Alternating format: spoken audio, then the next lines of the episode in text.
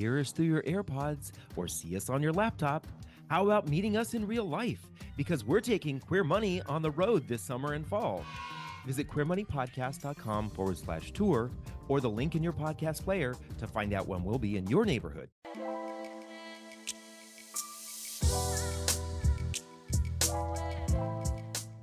Continuing our series coupling affordability with LGBTQ plus friendliness, today we're covering one of the 13 colonies and home of the person who inspired the separation of church and state, Puritan theologian Roger Williams. You're listening to Queer Money episode 405, and today we're sharing the most affordable LGBTQ friendly city in the state of Rhode Island. Now on with the show.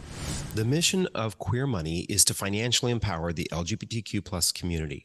Join us in thanking Capital One for supporting that mission. What up, Rhode Island? or those of you who want to hear a little bit about Rhode Island. And who doesn't? right.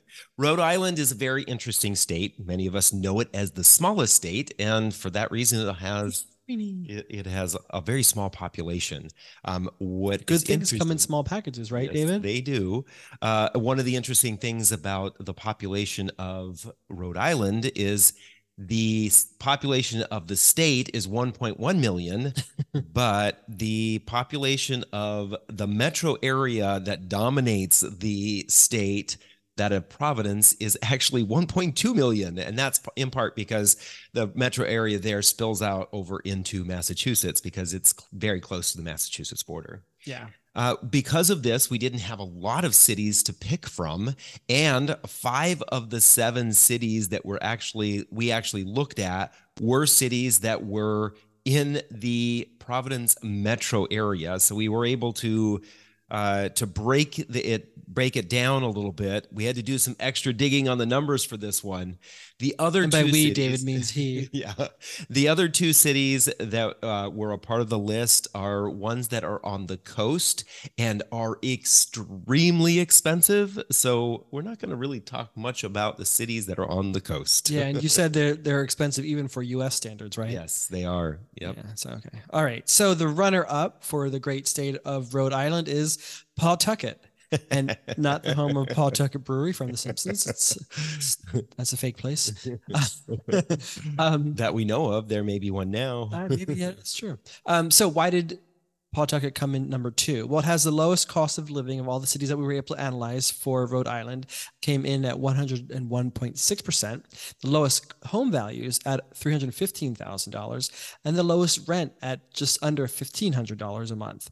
Um, it also has the lowest average and median income, so that's somewhat of a drawback at $65,000 and $47,000 respectively.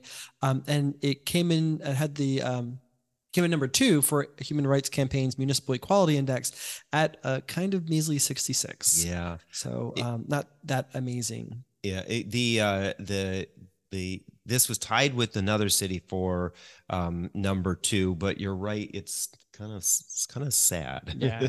Even places like Laramie, Wyoming, yeah, have a 77. So totally. Yeah. So, um, but it is on the northern border of the winner, which is the city of Providence itself. Tired of all the credit card offers you get from your current credit scoring app? Download CreditWise by Capital One today to avoid them. Now, I, as I mentioned in the outset, we had to break out the city of Providence into its various. Uh, there are m- multiple cities that make up the metro area, yeah. right? Um, but the nice thing is that the city itself, city of Providence, it got a 100 it's the only city with a 100 in the uh, on the mei index. Um, it did have the second lowest cost of living at 108.7 so it's about eight and a half eight 8.7 9% higher than the national average um, but home values came in at the second lowest in the state at 334 just behind pawtucket which, which makes it a great opportunity maybe for people to grow their wealth, build their wealth pyramid um, with proper with uh, uh, their uh, primary property in uh, Providence. Yeah, and the, the to be clear here, Pawtucket is actually a the nor a northern suburb of Providence. So these two are very closely tied. Um, the uh, rents in Providence are on the higher end, and that's probably because it's the city proper itself, right? So you're looking at maybe rents in downtown Providence being a little on the higher end, but uh, the average rents came in at nineteen hundred and twenty dollars, um, which by US standards is actually right in line with the average for your typical two bedroom apartment. Um, the average and median income, though, did end up on the lower end for the state, in part because, as I mentioned, those two cities that are down on the coast, those have really high costs of living, really high uh, home prices but they also come with really high incomes. Um, but Providence, Providence itself, median and average income came in at uh, 75. I'm sorry. Yeah. Uh, sorry, average. 75. Yeah. Average was 75,000. Median was 61,000.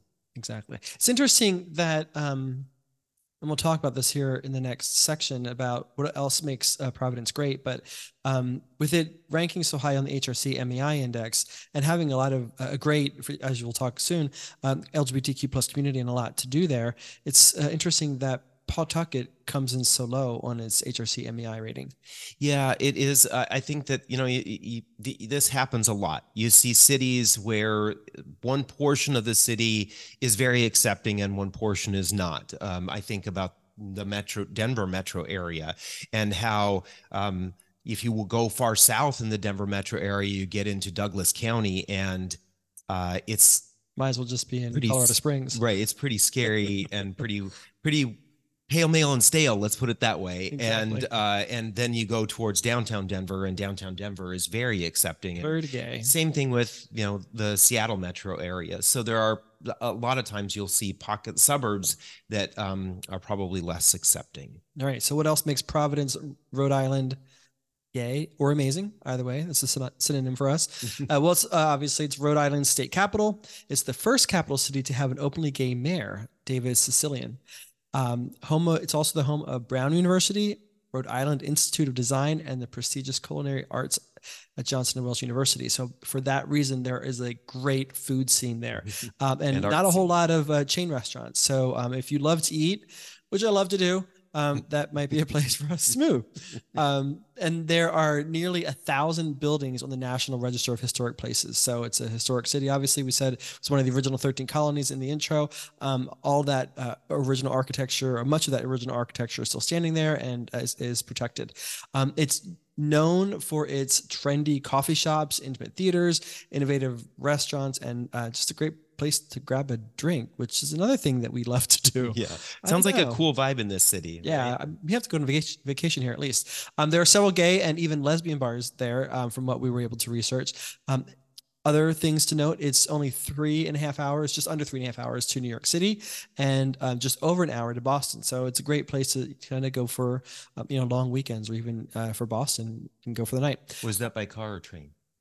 By car. I didn't look at train. Okay. I forget that trains exist.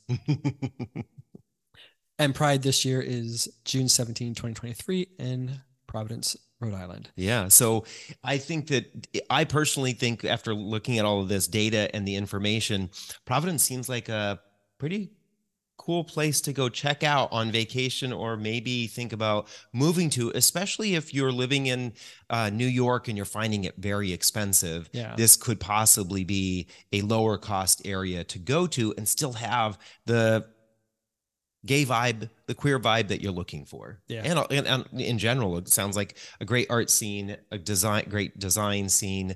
The uh, Rhode Island Institute of Design is where a lot of, uh, of interior designers go who end up going on to do big things. So, congratulations, Providence. Start your journey to financial independence with a checking and savings account that doesn't nickel and dime you with fees. Get a Capital One 360 checking or 360 performance savings account at Capital One today. Thank you again for listening or watching another episode of the Queer Money Bonus series covering the most affordable and LGBTQ friendly cities in every state. Next week, we're covering the home state of this precious one, we will be covering the state of Pennsylvania. So join us. oh, that's creepy. If you'd like to see the results of all the cities in each state that we're analyzing, please go to queermoneypodcast.com forward slash cities or click the link in your podcast player for a growing analysis. Thank you and have a great weekend.